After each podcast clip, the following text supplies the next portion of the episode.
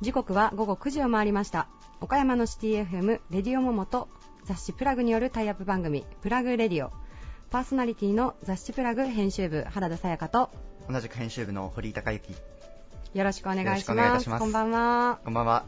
えー今回ですね、はい。ちょっとあのいつもパーソナリティとしてやっているあのヤマモンがはい。東京に出張に行っておりまして実は。はい、ちょっと今回の収録はお休みということではい。あのちょっと恐縮なんですけれども私あの編集部の原田とあの今回パーソナリティ初登場のはい。堀井くんですね。はい。堀井です、よろしくお願いします。よろしくお願いします。皆さんあのホーリーくんと覚えていただいたらと思うんですけれども あの取材でもしかして会われた方は、はいあのホーリーくんのあの立派なおひげを皆さん覚えてるかなと思うんですが。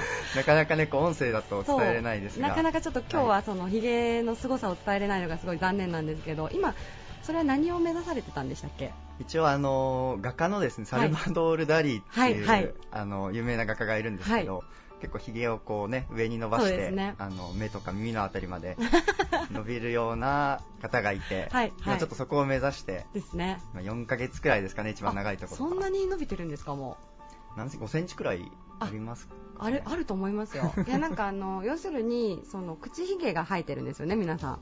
口ひげが生えててその口ひげのサイドの部分が異常に長くでそれを上にくるっと曲げてるっていううん。おひげなんですけど、堀君のおひげっていうのが、そうですね、はい、なんか昔の人みたいなこう、ね偉人みたいな感じで言われたり。そうんうんうん、結構あの取材に行ったら突っ込まれることもそうですね。多いらしいですあねの最初に突っ込まれるか、はい。最後にそのひげ何なのって言われるのか ずっと気になってたんだけど そのひげ何なのっていうなるほど。いやなので今日はちょっと皆さんにあのホーリー君のひげだけじゃなくてちょっとホーリー君のご紹介をはい。しながらあのオープニングトークにさせていただきたいなと思ってます。わかりました。ははい、ホーリー君実はですね、えっと、前職がはい。某地方紙そうですね。であの働かれてたということで、はい。はい、うちに全国紙ですから。いやいやいや、そんなあれなんですけど、うちもあの地方紙で、あのうちのまあ大先輩にあたる地方紙のところで、まあはい。ずっと働いてらっしゃって、そうですね。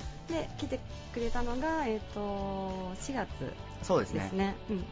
まだまだ新入社員という 形ですがはい。今日はちょっとあのいきなり私がさっき声をかけて、はい。ホリ君ちょっとラジオの収録に付き合ってくれというこはい。とで、なんかいつか来るかなと思ってたんですけど このタイミングで来るとそうそういきは思ってなり呼んでしまって申し訳ないと思いながらよろしくお願いします。お願いします。ちなみにあの出身は岡山ではないですよね、あ堀君。そうなんですよ、えっと、鳥取県の出身で,、はいはい。で就職で岡山に来たという形なので、うんうんうんうん今5年目ですね。あ岡山が5年目。です。そのうちのなんか2年は津山だったんですよね。あそうなんです。2年岡山市内に住んで、はい。2年津山で,、うんうん。でまた岡山に前戻ってきた。あなるほど。あじゃあ岡山に戻ってきたのはそのプラグに入ってくるタイミングで。あそうですそうです。あ結構岡山ドハマりしてるというか、はいはいはい。まあ、5年目になるので、ーうんうんうん。あのもっと岡山で住みたいなというところで、うんうんうん。うん岡山市内に戻ってきたなるほど。はい、じゃあちょっといいタイミングであそうなんですよ。に入ってくれたということですよね。たまたま。はい。はい なのでこれからちょっとあのちょこちょことあのプラグレディオの方にも登場してもらえたらなと思ってるのではい。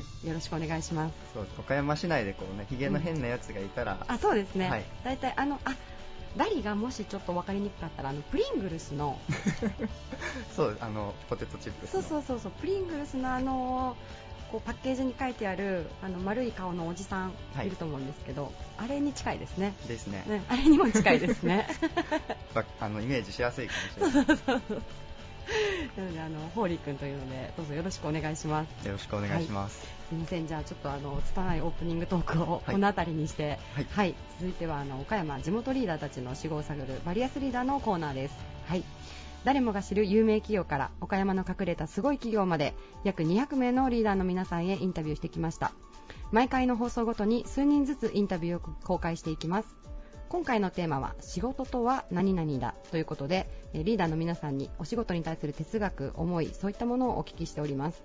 リーダーたちへのインタビューには岡山で頑張る皆さんの明日への活力になるようなヒントが隠れているかもしれません。今回のゲストは有限会社ストロベリー代表取締役久安光一さん株式会社シーズ代表取締役平川清隆さんいい仕事の三テク最高執行責任者松野健太さん株式会社スイッチワークス代表取締役竹本幸文さん株式会社リマニットモータリー代表取締役前原義恵さん株式会社ワークスマイルラボ取締役石井清成さんグリーンライフ株式会社代表取締役社長向井武信さん。OM 産業株式会社代表取締役社長南波慶太郎さんです。それではどうぞお聞きください。以上フリートークのコーナーでした。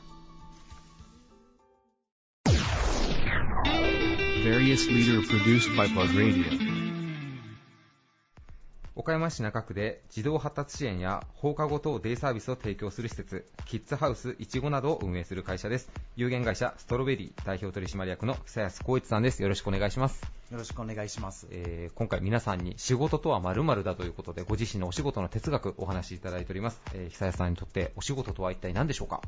えっと、仕事とは、えっと、遊び、遊びですかね。遊びであると、はいえーその心はというところをお伺いしてもいいでしょうか？はい。あの、まあこう、まあ、僕は経営する側なので、はい。やっぱり自分のやりたいことがこうどんどんこう形にこうできていけるので、はい。まあもうなんかその自分が遊んでるような感じで、なんかいろんなことを作っていけるはいっていうのがなんか今の僕の仕事のスタイルうんなるほど、なるほど。はいあの、まあ、僕が言うことでもないかもしれないですけど、まあ、ビジネスという側面もあるんですけども、はい。まあ、本当に、まあ、ちょっとこうね、困られてる親御さんたちのこう助けにも多分ね、はい。多大になられてるんじゃないかなというので、はい。そういう部分のやりがいっていうのもやっぱりありますよね、お仕事柄は。そうそうそうですね、はい。でもそれが、まあ、そのまま、ね、あの多分この放送の時にはもう、はい。えー2店舗目というか、平井の近くにまたもう一つ施設がはいまあできるということで、はいビジネス的にもやっぱこう順調に推移されているという感じですか、今？そそうですね、今のところは順順調にはいってます、はい、なるほど。まあでも、順調にいってるというか、まあ、今後のことを考えて、まあ、ちょっといろんなちょっと対策を練っていかんといけんかなっていうので、2店舗目を、なるほど、はないるほど。こうどうなんでしょう。社社会的にこうニーズがものすごくあって、はい。まだまだ受け入れの体制がないっていうところもやっぱはい。結構後押しになってるってところはあるんですか、どうどうなんでしょうか、そうですね。業界的に。えっと受け入れ自体は、はい。多分結構、その子供の児童のデイサービスっていうのも多分岡山市で増えてきてて、あーなるほど、はい。あのどっちか言えばその、まあ僕らあれで言えば業あその競争が結構激しくなっているとは思います。でもその中でも選ばれてるというのが、いや。あのね、本当にこれもお世辞でもなんでもなく、はい。あのさっきも、ね、施設1回入らせていただいたら、スタッフさんが何人もあの、はい。お声かけくださったり、はい。すごくね、なんか平たい言い方ですけど、笑顔が素敵な方が多いので、やっぱその辺がね、こうはい。預けられる親御さんとかにもこう支持されてるのかなそというふうに、はい。だからまあ仕事とかも、まあ、楽しむ、たまあ、そのスタッフ自身が楽しんで、はい。そのさっき言った遊びじゃないですけど、はい。まあ、楽しむことによって、まあ、そのうん。それが子供たちとかにもまあ伝わればうん。いいかなっていうのがありますね。。はい。なんかどうしてもその医療とか介護とかっていうと、はい。どうしてもちょっとこう暗い気持ちというか、はい。なんとか役に立ってあげないといけないとかなんか気負いがちなんですけど、はい。あくまで遊びじゃないですけど、もうちょっとフランクな感覚で本当に楽しみながらやるっていうことの方が大事なのかもしれないですね。やっぱりあれですか、ストロベリーさん、はい。成長の要因っていうのはやっぱこうスタッフさんにもよるところも大きいんですかね、そうですね、やっぱり。スタこッフさん、まあ、スタッフよくしてくれてます。はい。う社長としてこう、はい皆さんに普段どんなことをこうお声かけされてらっしゃるんでしょう？僕は、なんていうんですかね、あんまりこう指導することとか、まあ、怒ることはあんまりないんですけど、はいどっちか言えば、そのスタッフの問題点であったりとかいうのは、まあ、一緒に一緒にこうしていこうとかいう感じで、まあ、考えていくっていうのを心がけてます。なるほど、こう、はいワンマン的に行くぞほらっていう感じよりはもうはい皆さん尊重してはい自由に、そうそうですね。まあでも、ね、変な言い方ですけど、こういうお仕事を選ばれてるっていう時点で、皆さんやっぱこうね、もうちょっとはいお金儲け云々ももちろんありますけど、はい人の役に立ちたいという気持ちで集まられてる方が多いわけですもんね、そうそうですねやっ。ぱり。基本は優しい感じの人が多いですね。うん逆にそこをあんまり押さえつけるっていうよりはもう自由に接していいんだよっていうところを、そうそうですね。はいでもどうでしょうこう経営者としてはなんかもっとこうしたらいいのにとかなんかこうやきもきするようなところもあったりは されるんじゃないですか。そうですね。でもまあやっぱり専門職なので、うんやっぱりある程度知識もやっぱつけて、そこは勉強していかんとやっぱり成り立たない部分もあるので、はいまあそこは一生懸命みんなで勉強してっていう感じで、うんはい。なるほど。今後、やっぱりまあ順調に推移していったら、まずはまあ店舗というか、施設の数をこう増やしていくっていう風な計画で今、進んでいらっしゃる。感じでしょうか。だから今、まあ、一つのその店舗だとどうしてもいろんな障害の方がおられるので、あのとその障害別になんかいろんなこう支援ができたら、はいもっとこういろんなことがしてあげれるっていう。なるほどはい。じゃあまあ理想は受け入れの人数を増やすってことよりは、もうはいそれぞれの障害を持たれた方にも特化したように施設を一個ずつ積み分けをしていきたいなっていう。そうですね。はいそういった方がやっぱこうより良いサービスが提供できるなっていあ、そうですね。はい。それは、まあそこにより専任のスタッフさんをそこに配置してっていうことまで考えていらっしゃる。そそうですね、だ今度のあアーアートに特化した部分なんですけど、で次の計画はなんか今度音楽に特化したなんかあーなるほどとかいう感じで、なんかそういう風にへー。どんどん増やしていきたいななるほど。はい、入所されてる方もお一人ずつやっぱり違うのでね、はい。なんかこう網掛けみたいに全員に同じことをやるっていうよりはやっぱ一人ずつになるべく合わせてっていう方が、まあより良い成果が得られるという。本当はですね、はいさんいつもなんか控えめな感じですけど、バリバリやり手で志が高いのにな、全然喋ってる感じでも、片鱗を一回も見せてくれないですね。そうですえ、結構じ字のままなんですか、それいつも。それこれもうこんな感じですあ、マジですか？はいわかりました。はいちょっと僕も字でちょっとそんな感じになれるように、もうちょっと人間磨いていかないといけないですね。はいいやそんなことないですねはい、はいありがとうございました。はいえーゲストは有限会社ストロベリー代表取締役の久安光一さんでした。ありがとうございました。ありがとうございます Various leader produced by Bug Radio. 新卒採用支援採用コンサルティングなど地域企業の人材採用をトータルでサポートする企業今年、えー10月に岡ジョブカフェもオープンされた株式会社シーズ代表取締役の広川清隆さんです。よろしくお願いします。よろしくお願いします。お願いします。ありがとうございます。えー今回のテーマがですね、はい。仕事とはというものを皆さんにご質問してるんですけれども、はい。早速平川社長にとってはい。仕事とは、仕事とは、おそらく皆さんすごいことを言うんだろうなと 思いながら想像してきたんですけども、この言葉しか浮かびませんでした。はい。仕事とは会社の人生ゲーム。おー いいですね。単純ですけど。人生ゲームですか？人生ゲームです。それはまたどういった意味で？あのやっぱりいろんな会社さんを何十年も見ているとですね、うあのいいこともあれば悪いことももちろん起きますし、はい。だからいろんな本当に人生波乱万丈の会社経営をされているところもあります、はい。でもどんなに成長している会社さんでも必ず悩みはあるもので、まあ、その悩みの中心になるものがやっぱりうん。悪なきこの人間の欲望の人の部分ですよね、まあ、それに携わってえーさせていただいてますので、はい。本当に会社も人生も自分の人生ももう七点抜刀しながら。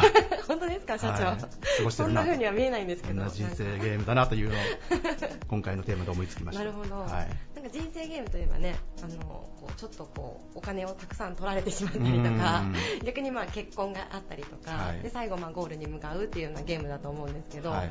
社長にとってもやっぱりこうお仕事される中で節目っていうものはいろいろありましたかあります今まで？ね本当に。もう創業の頃からバタバタして。バタバタと10人になったらバタバタして。もう今もバタバタしてると。ただあのやっぱり先輩方にお聞きすると節目節目ではい。3人5人10人とかうん。いうのがあるとお聞きするので、はい。まあ、それを覚悟しながら毎日やっているところです。なるほど。まず最初の節目っていうと今パってどんなことが思い浮かばれますか？ね。創業したのはもうたった一人で始めようと思ってたんですけども、はい。気がついたら4人いまして、まあそこからの波乱万丈がはい。始まりましたね、はい。でまあ、それから1年ぐらいすると、まあ、新しい人も入ってきて、はい。と思ったらなんか騙されたりですね、えー、そうなんですか。いっぱいお金取られたりですね。本当にまあ何もわからないところからはい。始めたものですから、はい。まあ、皆さん同じだと思うんですけども、まあ、それを思うとなんか可愛いなと、自その頃の自分が。自分可愛いなと思いますね。なるほど、はい。でもあれですよね。やっぱりご自分も創業されたからこそ例えばあのいろんな企業さんと関わられることがすごく多いと思うんですけど、はい。その経営者の立場になったりっていうこともこう身をもって分かる部分も多いでしょうか？そうですね、うん。やっぱりサラリーマンの時と比べると本当に仕事が3倍、4倍になったなという気がしておりました、当時は。はい。当にあの営業してお客さんのところにはい行ってお話をするだけじゃなくって、うん。やはり管理もありますし、うん。人の採用しないといけないし、もういろんなことが出てきて、うん。もう本当寝てる時間がもったいないなと思ったのがあ、そうですか。の頃でしょうね。一番忙しかったのはやっぱりその創業当初ですか？あー今の方が忙しいですかね。あ そうなんですか あの昨日も結構そのね遅昨日もくまで、ね、やっちゃいましたね、本当に。今日もでもね、ええ。やっぱ平川社長の平川節は全開でお届けしてるんですけれども、どんな節かわかりませんけど。原さんに乗っかりながら。乗っからせたらいいんですけれどもね、はい。あのちなみに、まあ、人材サービスっていうところを手掛けられてると思うんですけれども、その事業を社長が選んだきっかけといいますか、そこはどういった、まあ、選んだきっかけというか、もともと私もはい。岡山の大学に通っていて、1年ぐらい就活をして、で就活終わって会社を決めたのが卒業式の1ヶ月前だ。ったので、でそれからまあ2ヶ月したらもう社会人になってしまったんですけども、まあ、その時の自分の1年間の苦労、はい。就活した苦労が逆の立場になるだけの話だったので、まあ、その時はすっとこう入れた気がします。あーなるほど。ただずっともうそれから、まあ、20 30年近くこの仕事やってますから、はい。なぜ始めたかっていうかもう これしか知らない。というのが実情ですかね。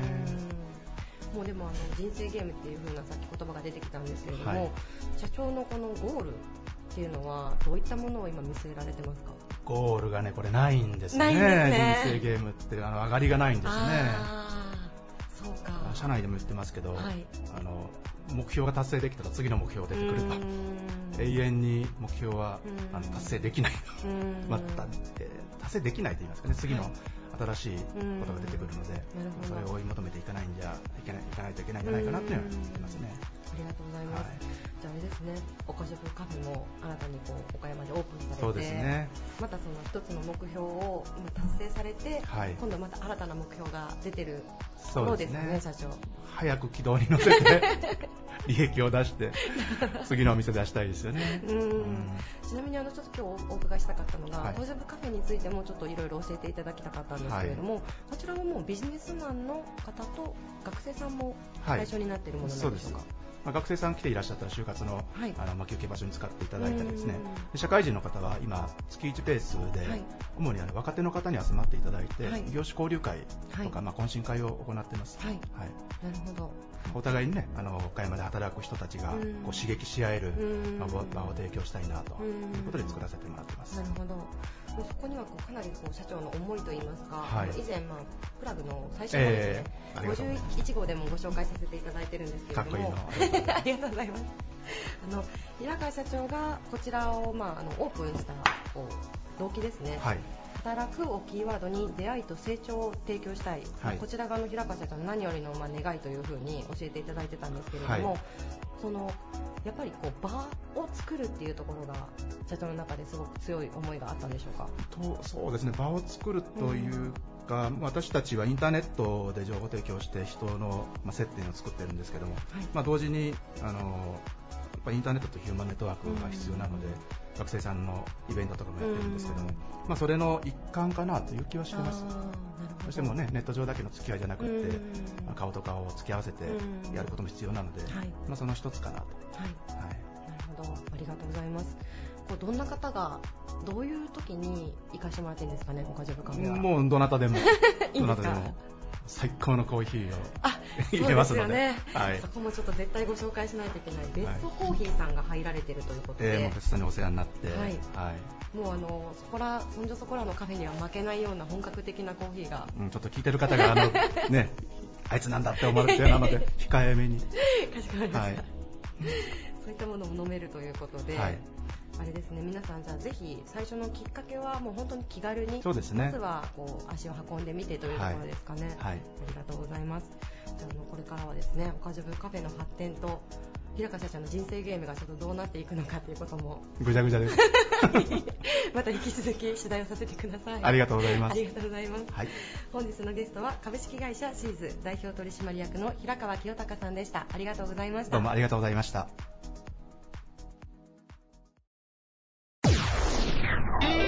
Various leader produced by Bug Radio. 岡山、広島エリアを中心に求人と求職者の出会いをサポートする人材サービス企業、企業と求職者のベストマッチング実現を掲げています。いい仕事の3択、最高執行責任者の松野健太さんです。よろしくお願いします。よろしくお願いします。はい、今回のテーマなんですけども、えーね、お仕事ということで、プロフェッショナルの松野さんのためのような説明なんですけども、えー皆さん、ゲストの皆さんに、私にとって仕事とは〇〇だという、えー、に対して答えていただいています。えー、松野さんにとって仕事とは一体何でしょうか？誤解を受けずに言えば、仕事とは遊びだですね。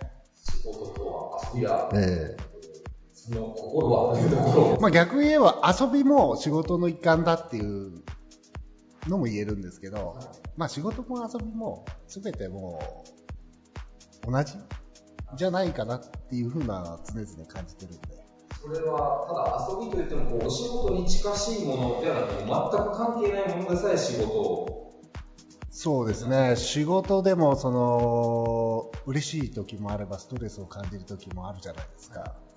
で、例えば釣りをしたり、それを釣れない時はストレス感じますし、釣れたら嬉しいし、ギャンブルする人なんかね、負けてたら、おそらくストレス感じるでしょうし、でも勝った時はおそらく嬉しいんじゃないですかね。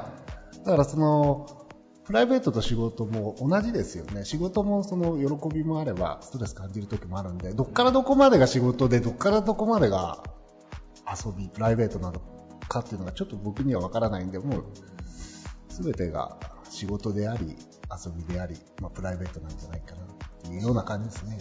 時代的になんかそういった考え方をなんか肯定する風潮もあるような気がしますけど、うんお話をお聞きしてると、なんかこう、仕事イコール、なんかストレスのコントロールだっていうようなお話にもなんかこう聞こえてくるような気がするんですそうですね。うん。だから今の働き方改革なんかはまさにその、ストレスのコントロールを自分でしなさい。あさっき言った釣りであったり、仕事もそうです、そうですし、えーっと、24時間のストレスコントロール、マネジメントを自分でやるっていうのが、働き方改革なんじゃないですかね。うん。ちなみにちょっとこう、まあ、少し違った見方をすると、仕事というのは必然的にまあストレスがかかるものでもあるというのが大前提に。うんそれはでも、さっき言ったように、ストレスの解消である人も結構今いますよね。うん例えばですよ、大きい営業の方で言えば、大きい受注をもらった時なんかはもうね、うん、嬉しいでしょうしね。うん昨日サッカー日本代表の試合見ましたけど、勝ったらやっぱり日本が勝ったらね、嬉しいじゃないですか。まあそれと同じような感じは、ね、大きい仕事が決まった時なんかは感じれますし、逆にね、うん、ストレスを感じる場面も当然あるでしょうけど、それはまあ仕事だけじゃないですよね。こう、多分もう一昔前っていうのは仕事っていうのはどちらかといえば生活成り立たせるためにやってるなりわいだっていうような感ん。じがしますけど、うん。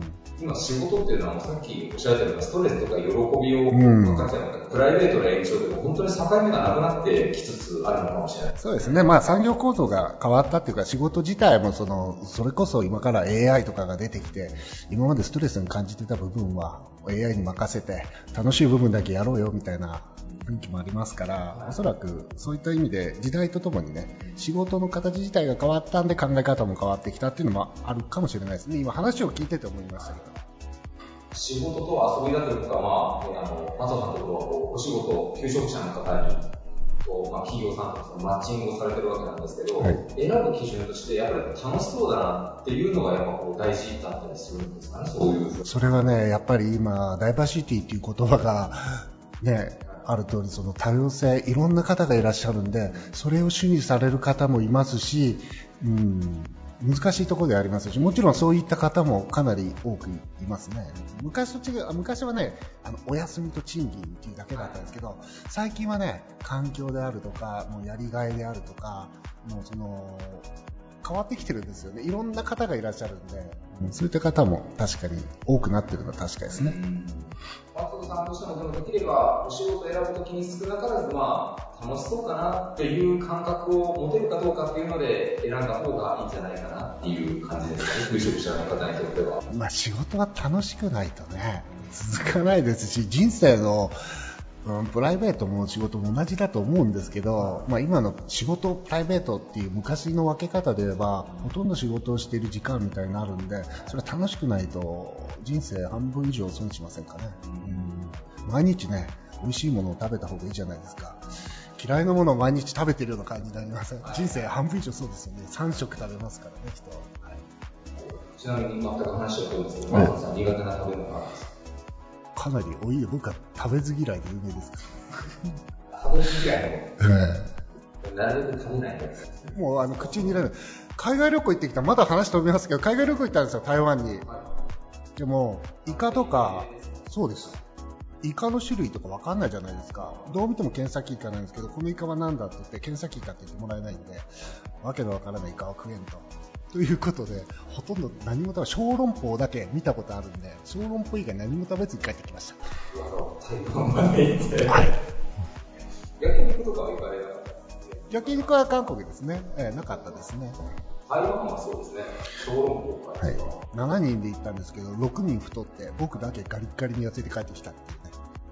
実話です。はい。仕事と遊びだということでお言葉いただきました。ゲストは、いい仕事の3テク最高執行責任者の松野健太さんでした。ありがとうございました。ありがとうございました。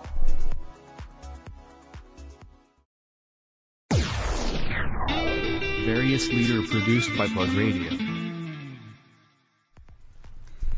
岡山において人材育成、組織開発、制度構築といった企業マネジメントや福利厚生の企画、運営を通して生き生きと働く人々や社会を創造する企業、株式会社スイッチワークス代表取締役の竹本幸文さんです。よろしくお願いします。はい、よろしくお願いします。えー、今回のテーマ、えー、経営者の皆さんに仕事とは〇〇だということで、はい、ご自身のお仕事の哲学をお話しいただいております。はい、竹本社長にとってお仕事とは一体何でしょうか？はい、えー、仕事とは、えー、人を豊かにするものだと考えています。なるほど、えー、その人というのは、まあ、お取引先様も社員さんももうすべてのステークホルダーの方というのを指しているということですかね。そうですね、もうこれはあの、えー、私にまつわる会社にまつわるというようなところよりも、まあ、世の中すべての人ですね。そういうふうに考えています。なるほどまあ、ちなみにあのスイッチワークさんも事業多分そのものがまあその取引先さんの企業さんのマネジメントってことなので、はい、まあ、まさしく、まあ、それが本当にお仕事に直結している、とは思うんですけども、あの以前もお聞きしたと思うんですが、やっぱりでも今、まあ、福利厚生であったりとか、まあ、組織の制度設計であったりとか、やっぱそういったところに悩みを抱えていらっしゃる経営者の方っていうのは、やっぱまだまだ多い印象ですそうですね。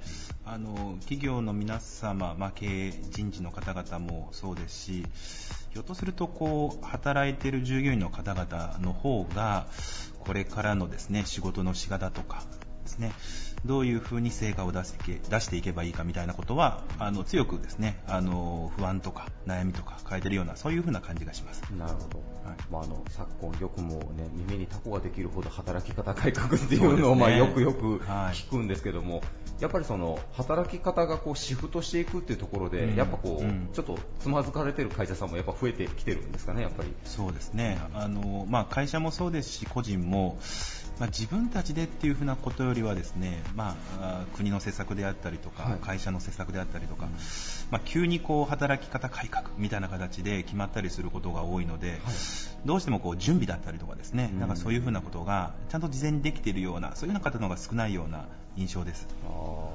でそこに対して結構スイッチワークさんはピンポイントでそこにだけに関して、まあ、セミナーをやられたりということも中にはあるんですかね、そうですね。ピンポイントに。はい改めてこう組織の成果ですね、もう会社の業態とか業種とかによって様々ではありますけども、どういうふうな形で取り組んでいけば短い時間で最大限の成果が出せるかですね、はい、まあ、時間っていうふうなことと成果っていうふうなことはここはあのどの会社も共通だと思ってますので、はい、あのそういうふうなことを軸にですねあのご支援だったりとかっていうふうなことを今させていただいているようなそんな形です。なるほど、はい。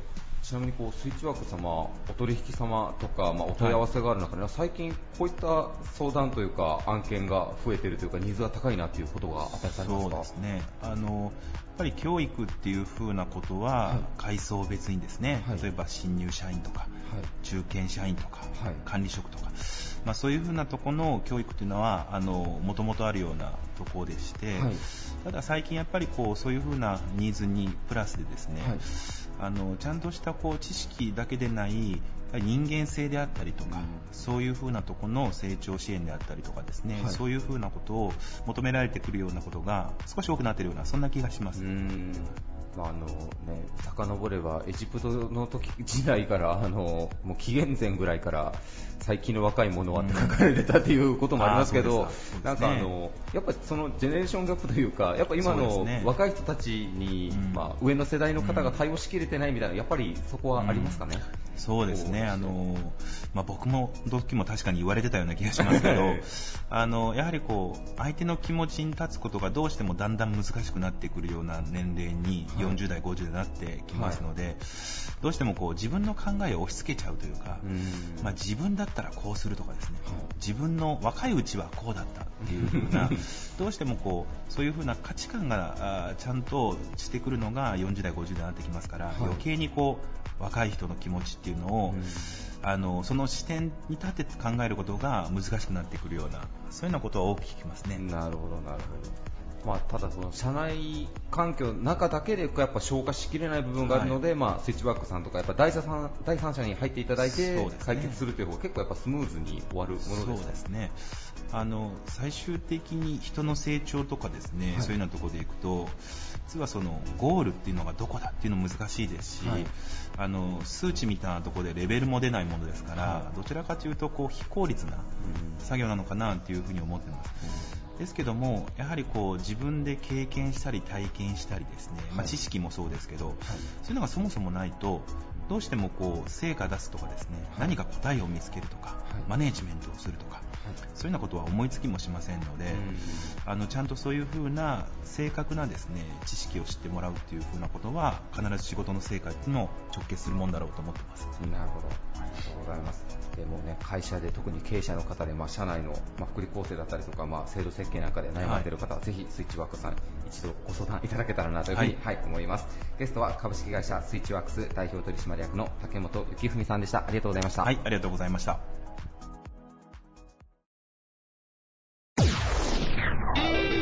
Serious leader produced by Plug Radio. 岡山市南区藤田を拠点に中古バス買取販売事業を展開国内最大規模の展示場には常時100台以上の中古バスを取り揃えています株式会社ニマニットモータリー代表取締役の前原芳恵さんですよろしくお願いします、よろしくお願いします。えー今回のテーマ経営者の皆さんに私にとって仕事とは〇〇だということの〇〇の部分を他の言葉で埋めていただいております、えー前原さんにとって仕事とは一体何でしょうか？忍耐です。忍耐はい。忍耐えーそれはどどういうところから忍耐という言葉をチョイスいただいたんでしょう？皆さん、やっぱりその忍耐があってこその結果が出る。はい我慢ができない人間は、やっぱり成功には、あの、導くっていうことはできないと思ってます。で、あの、例えば自分は自慢がしたい方だ。例えば儲かってるとか、はいあの、いい車を買ったとか、、はいい宝石を買ったとか、そういうことを、例えば言いたくてもさりげなくつけれる。だから、その言いたくてもっていうところが忍耐ですよね。あそこそういうところも忍耐忍耐だし、そのプライベートにおいてもそうだし、仕事においてもその共通するじゃないですか、やっぱり一人の人生、その仕事と遊びと全てを含めてそのあの人生ですから、はい。その中の今回はまあテーマがその仕事っていう部分で言われましたけど、結局共通して言えるのはもう誰しもが必ずあの我慢している部分はもう必ずあります。はい半分ある50%ぐらいは皆さん我慢して生きられてると思うんで、はい。あのーそういう意味でそのでもその先に何があるかっていうところもやっぱり喜びであったり悲しみであったりそれがあのいい結果であり、はい。悪い結果であり、あのー我慢をするっていうことはすごくあの自分をその成長させる過程だと思っているんでそれであのあえて忍耐っていう言葉にさせてもらいました。なるほど。あの情熱とか皆さん、まあ、たくさんそういう気持ちは皆さん持たれて当たり前なんですけど、はい。やっぱりその逆にその隠している部分はい。それが一番仕事につながってるんじゃないのかなと思っております。あのね、あんまりジェネレーションギャップの話をするとあれですけどね、紀元前からもうエジプトの方で最近の若い者はって書いてあったぐらいで、いつの時代も一緒かもしれませんけど、まあ、特に最近ね、やっぱこう、新しく新入社員さんが、まあ、それこそもう入って3日で辞めたりとかって、まあ、ニュースとかにもなったりもしますけども、前原社長からしたら、やっぱそれも、まあ、まずもうちょっと、そうですね、忍耐必要なとこ日一日の忍耐の積み重ねですね。はい、なるほど。もう一つちょっと興味深かったのが、まあ、例えば成功されて、はい、まあ、財産築いていい生活されてても、まあ、そこをあまり言わないようにするっていうのは結構前原さんの一つ美学というかそこも忍耐必要な部分っていうことなんですね？そうですね。やっぱりその男性女性問わずやっぱりそのあの成功を収めた気になる気になってそのあのまあ、買ってもいいだろうとか、はい、あのこのまま調子がよくあの商売がうまくいくだろうと思って、はい、例えばそれで派手になっても、はい、結局長続きするかどうかははっきり言ってあの賭けですよね、それも、はい、だからだからこそ我慢するあのそういうそのどかな浮ついた気持ちにならないっていうのがすごく大事ななるほど。あの商売の根本にないと、やっぱりその人って、はい、あのいろいろ言われる。特に岡山っていう地域はそういうことにすごく、あの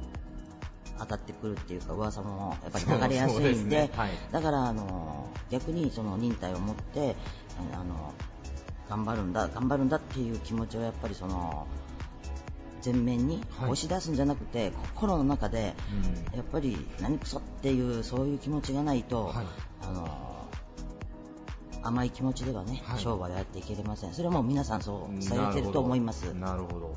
なんかこう逆に特にね岡山って保守的というかやっぱりそのお金持たれてたりとか成功されてる人ほどまあ地味ななんかね製品を美徳とするようなところもあるとは思うんですけど、はい、逆になんか若い世代からするとなんか成功した人はなんか成功したらしくしてもらってた方がなんかちょっと夢があるなみたいなところもあったりはするんですけど、ただ経営者の方の当事者としてはやっぱそこはぐっと我慢した方が会社、まあ、先行き考えた時には、ね、もし何かあった時にあのやっぱりそのあの営業マン、従業員その皆さんの生活をかかってるわけなんで、はい、やっぱりそのその辺をやっぱりキープしておくっていうことも大事なんで、あのああなりたいっていう方も岡山ではその憧れてるあの社長さんもたくさんおられると思うんですけど、はい、皆さんやっぱり不安は必ずしも持たれてるんで、まあそでねはい、その部分で言うとやっぱりその皆さんもその忍耐と成功と、まあその狭間で、はい、あの皆さん我慢されてるとこはされてると思います。なるほど。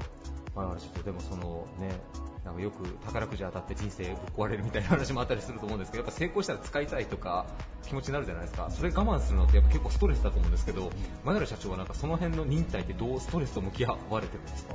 あのストレスっていうか、まあ、あのうちの場合特殊な仕事なので、はい、岡山に取引先がないっていう部分で、はい、あのまあ、若い子たちからあの、まあ、ある程度同世代の人からあの食事とか、はい、まあ、あのお酒を一緒に飲んでもらって、はい、あの仕事と切り離しますね、完璧にもう100%あの切り離せれる私がその立場にいるんで、はい、それはありがたいと思ってます。なるほど、なるほど。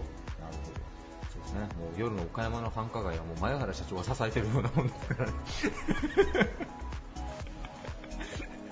いえいえ、そんなことありませんから。素敵な、素敵な顔を見せていただきましたけど。はい、ありがとうございました。もう忍耐、あの素敵な言葉をいただきました。ありがとうございます。ゲストは株式会社リマニットモータリー代表取締役の前原義恵さんでした。ありがとうございました。ありがとうございました。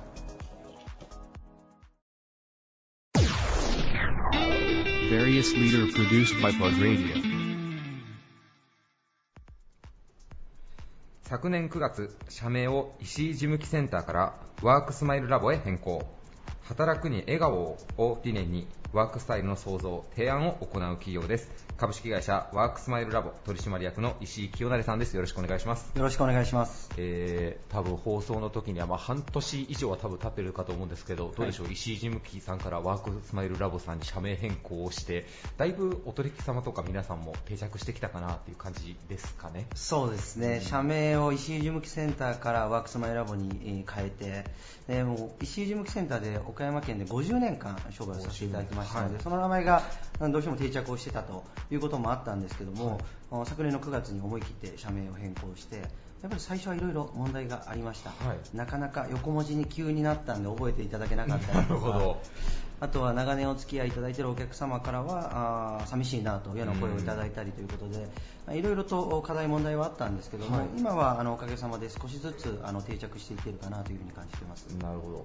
ちょっと事前の取材で、あの、ちょっと社名変更っていうのは結構興味深いお話があった、まあ、今後、日本の会社っていうのはどんどん社名変更の流れが来るんじゃないかっていうのを、まあ、見越しての社名変更というふうにお伺いしたんですけども。そうですね、はい。あの日本の企業はあ会社名に、えー自らがやっている商売の名前、例えば何々運輸さんとか、はい。あ何々建設さんとか、はい。あ何々、えー工務店さんとか、はい。あいわゆるそういう名前が入っているケースが非常に多いとはい。いうのを聞きまして、まさに我々も石井事務機と、はい。中でも名字プラスやってることっていう典型的なパターンだなというふうに思います。ただこれから時代の流れが非常に早いので、えー今、その社名に入っている商売以外のことをやっているという会社さんも今、非常に増えてきているという中で、私どもと同じように社名を変えようかどうしようかという悩みを抱えている企業さんもたくさんあるだろうなと、はい。であれば我々が先んじてそれをすることで、それによってまあどういったような効果あもしくはまああデメリットだったり、はい。問題が出たかということをこれをお客様にお話しするチャンスだなというふうに思ったので、まあ、先駆けて社名を変えてみると、まあ、やっぱりいろんな問題がありました。まあ例えば、まあ、封筒の社名を変えるとかというのはこれはまあ簡単にできることなんですけども、例えばインターネットでの検索がいつまでいつになれば石井事務局よりもワークスマイルラボの方が上に来るのかとかああ、なるほど。昔の石井事務機センターで書かれてた記事はワークスマイルラボでどうこうヒットしてくるのかとか、まあ、いろんな問題がやっぱ出てきましたのであーなるほどこの辺りはあーそういったまあ問題点課題として、まあ、蓄積、えー貯めていきましたので、はい今後お客様からそういうような相談があれば、はいあまずここから手をつけましょうといったようなお話もさせていただけるかなというふうに思っています。なるほど。結構あれですね、さっきのウェブのお話なんかだったら過去の実績っていうのがあんまり表面的に出てこなくなるデメリットもあるかもしれないというような社名変更をね、お考えの方はぜひあのワークスマイルラボさんにご相談いただけたらいいのかなと思います。はい、えーでは今回のテーマについてお伺いしたいと思います。えー仕事とは〇〇だということで、えーリーダーの皆さんにご自身のお仕事の哲学お話しいただいております。石井さんにとってお仕事とは一体何でしょうか？はい、えーまあ一言で表すのは非常にあの難しいなと思うんですけども、はい。月並みな言葉かもしれないですけど仕事とはやっぱりえー成長の場だというふうに考えています。はい。弊社の経営理念は、まあ、働くに笑顔という経営理念を掲げておりまして、仕事するっていうことは楽しいことなんだよ。仕事することっていうのはかっこいいことなんだよっていうことを、あもっともっと世の中に広めていきたいという思いでこの経営理念、えーを掲げています。ですね、えーこのお要は笑顔になる状態っていうのはどういう状態かというのを考えたときにやはりですね成長を感じたときっていうのが本当の笑顔になるなということは最近つくづく感じておりますので、はいなのでやっぱり仕事っていうのは自分を成長させる場そしてそれをの周りにもお広げていく場じゃないかなというふうに私は考えています。なるほど。えーワークスマイルラボさんは岡山でもあの学生さんからの、ね、人気ランキングでもこう常に上位に来る会社さんなんですけどもやっぱその掲げられてらっしゃることに対してシンパシー感じてっていうのもやっぱあるんですかね学生さんそうですね。最近のこう学生さんなんかはそのお仕事を会社を選ぶ条件の中で、えー面白いランキングの記事があって、えー私なんかは一番はその例えば労労働時間残業時間が少ないとか、はいお給料がとか出てくるのかなと思ったんですけども、はい。第1位はですね会社のコミあの人間関係が良好かどうか。とかああとはですね、えー成長できる仕事かどうかとか、はい。そういったところが上位に出てくるというのを知りまして、はい。やっぱり、えー最近の若い学生さんたちもそういったところで会社を選ぶんだなということを感じましたので、なので我々はまあその中小企業ですけども自社の経営理念というのをしっかりと伝えて、学生さんにえー仕事の魅力っていうのを伝えることで、あのまあ、ありがたいことに、はい。えーまあ、入りたいというふうに言っていただけているというふうに感じています。なるほど、まあ、石井事務機さんでもなんかこう古風な感じで魅力的ではあるんですけど、はい。ワークスマイルラボっていう風に名前を変えたら、まあ、単純に学生さんの反応なんか良くなったような気がするんですけど、まあ、単純に横文字でかっこよく見えるのかもしれないですね、そういうのも少し意識しました。ああなるほど、はい。若者に受けるようにというようなことも、ね。はい。なるほど、まあ、ワークスマイルラボっていうことなんで、まあそのね、事務機なんかのお仕事もそうですけど、もうちょっともっと幅広く、まあ、言ってしまえばコンサルティングに近いようなことまで今後は事業力広げていかれるっていう感じですそうですね。あの中小企業の働き方のモデルカンパニーになりたいというふうに思ってますので、はい。今後、働き方というのはどんどん多様化してくると思いますのでそういった中で中小企業が新しい働き方あを挑戦していく中で我々ワークスマイルラボの働き方を参考にしてほしいというふうに考えています。はい、ありがとうございます。えーね、お仕事とは〇〇だというお話だったんですけども、まずは社名変更を考えられている方は石井さんに相談されたら ねいろいろねね、もうあの先行事例でいろいろ経験されていらっしゃるので、はいはい、参考になるかなと思います。えーゲストは株式会社ワークスマイルラボ取締役の石井清成さんでした。ありがとうございました。ありがとうございました。Various leader produced by Plug Radio. 暮らしも人生もピカピカに。フロアや空調設備などの汚れに質の高い清掃技術で対応するオフィス、店舗、家庭のクリーニング会社。グリーンライフ株式会社代表取締役社長の向井武信さんです。よろしくお願いします、よろしくお願いします。えー今回のテーマ仕事とは〇〇だということで経営者の皆さんにご自身のお仕事の哲学お話しいただいております。向井社長にとってお仕事とは一体何でしょうか？はい、仕事というのは日常ではないかなと思います。日常、えーその心はというあたりをお伺いしてもいいでしょうか。はい、まあ日常というと言葉が広すぎるんですけれども、はい。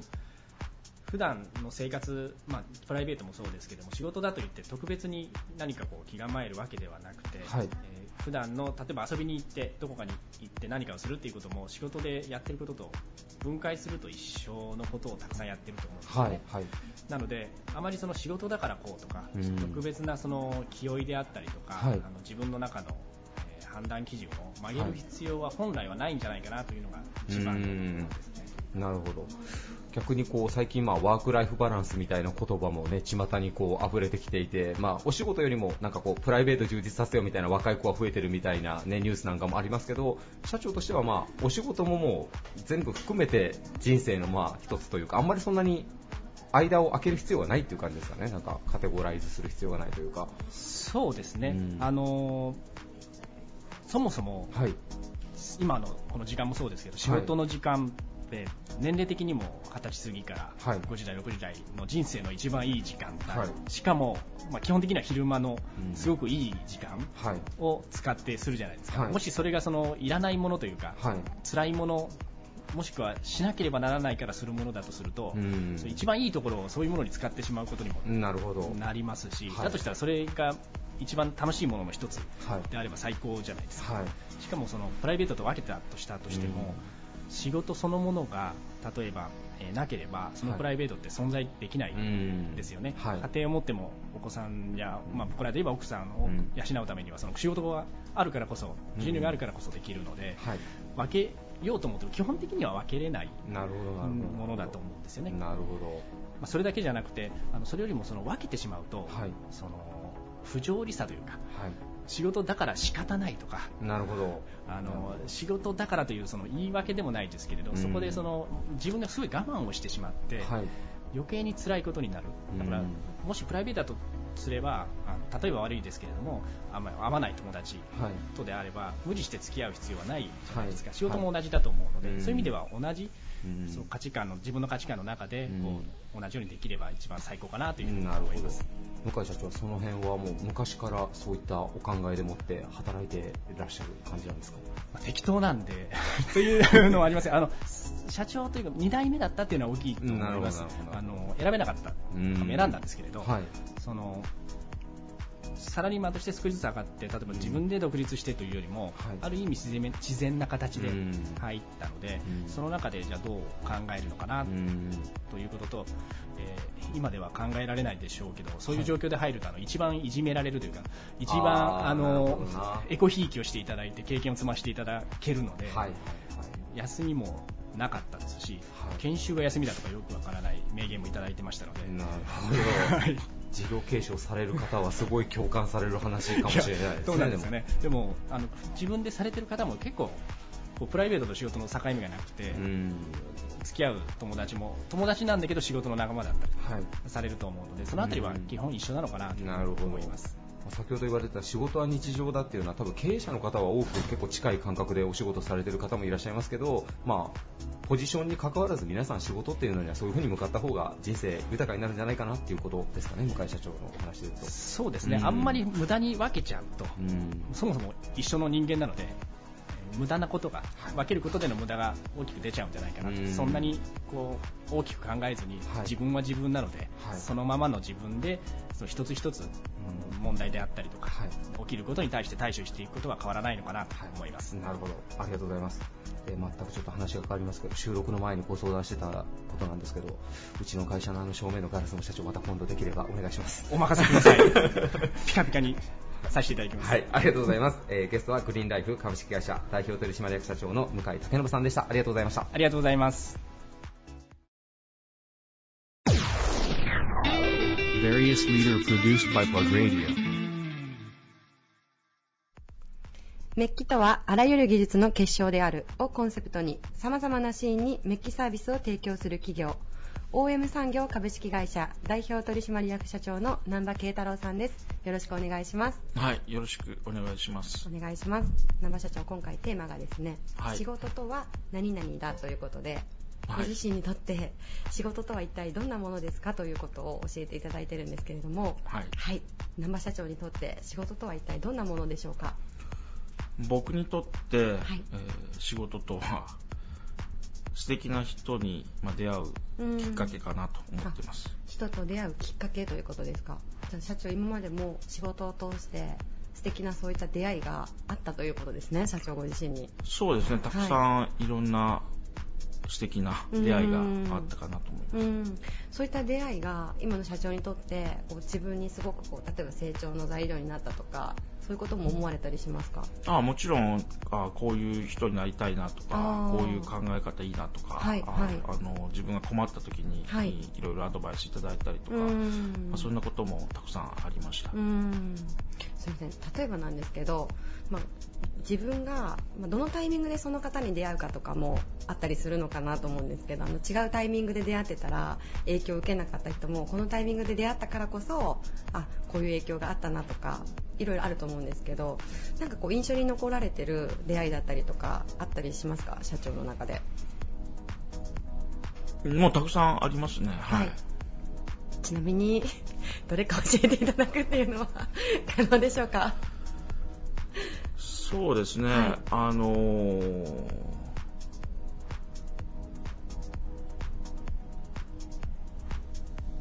まあもともと例えば僕はそのお父様と知り合いだって、あはい。お父様にいろいろ教えていただいてたら、はい。まあ、その息子さんが岡山に帰ってこられて、はい。で、まあ、もうその日に意気投合して朝まで飲んだりとか、あそうなんですね。まあそのその縁がきっかけではい。ずっと、あのゴルフをしたり、まあ、音楽に誘ってもらったりとか、はい。っていうようなこともあったりとか、はい。まあ、他にも、あのー そうですね、まあ、たくさんいろんな、うん。あの長く付き合っている、うん。まあ、友人とか、はい。まあ、先輩とか、はい。まあたくさんいますね。あーありがとうございます。それはやっぱりお仕事されてたからこそ出会えた人たち。まあ、僕の場合はそうですうん。ね、仕事してなかったら多分出会わなかったと思いますし、うん。まあ、仕事してたから、まあ、いろんな会とかうんに顔を出させていただいて、はい。まあ、そそこで知り合ったきっかけで、はい。えーまあ、ゴルフをしたり、はい。まあ、いろいろお酒を一緒に飲ませていただいたりとか、でいろんな勉強をまあさせてもらってるのかなと思いますね。はい。ありがとうございます。社長はあれですね。ゴルフされるんですね。ゴルフしますね。ねあとなんか前もそれこそラジオの収録の時にちらっとあのファジアンヌさんのお話の時に伺ったんですけれども、うん。結構飲みに行かれることもあるんですか？そうですね。あのよく飲んでます。よく飲んでらっしゃるんです。岡山で。岡山でも、はい。あのその他金沢だったり東京だったり、まあ、あの行く先々ではい。お酒飲みながら、はい。あのいろんな話をさせてもらったりまたあの本当にいろんな人がいて、はい。あの全然僕の知らない、はい。世界の話をしてくれたり、まあ、海外の話をしてもらったり、はい。でまたそのじゃあ一緒に行こうかなんて誘ってもらって、あの仕事がてら、あのまあ、見たことない景色を見せてもらったりとか、うん。まあ、そんないろんな出会いがあるし、まあ、本当に尊敬する仲間だったり先輩だったりしますね、岡山以外でも、まあ、行く先々で、まあ、全国行かれてると思うんですけどいろんなところに、はい、もう行く先々で出会いもやっぱり。そうですね、うん、だから、あのー、まあ、金沢なんて本当にあの、はい、たまたまご縁があって、はい、あのまあ、新生っていう、あの会社を、まあ、引き受けて経営することになって、でまあ、金沢に行くようになって、でそしたら金沢の人たちとまた新しい出会いがあって、えー、またいろんな文化とか考え方とか、あの触れさせてもらって、またそういうとこでも本当になんか申し訳ないぐらい先輩方に可愛がってもらって、はいはい、本当にあの素敵な出会いで幸せだなと思いますありがとうございます。私もあの自分が仕事をしてなかったら、はい、出会えない人といっぱい今ちょうどこの瞬間でも会えてるので。でもあれですよね。やっぱりお仕事通してだと、うん、自分のあの範囲外の人に会えるなっていうのを私すごく思ってまして。そうですね、うん、まああの範囲外の人もいるし、はい、またなんか偶然趣味が一緒とか あの好きな音楽が一緒とかまあ、そういったところでまた盛り上がったり、はい、あのいろんなつながり広がりできてきたりするのかな。でまた友達が友達をあの紹介してくれたりとかあの本当にこう縁って不思議だなと思いますねじゃあそういうご縁に今まですごいこう恵まれてるなとか恵まれてると思いますね。本当ですか、はい、それはめちゃめちゃいいですね。そう思えるのは。そうですね、はい。了解いたしました。じゃあこれから先もそういう出会いを育みながら。そうですね、はい、出会いを大切にしたいなと思いますね、ありがとうございます、はい本日のゲストは近江産業株式会社代表取締役社長の南波慶太郎さんでした。ありがとうございました、はい、ありがとうございました.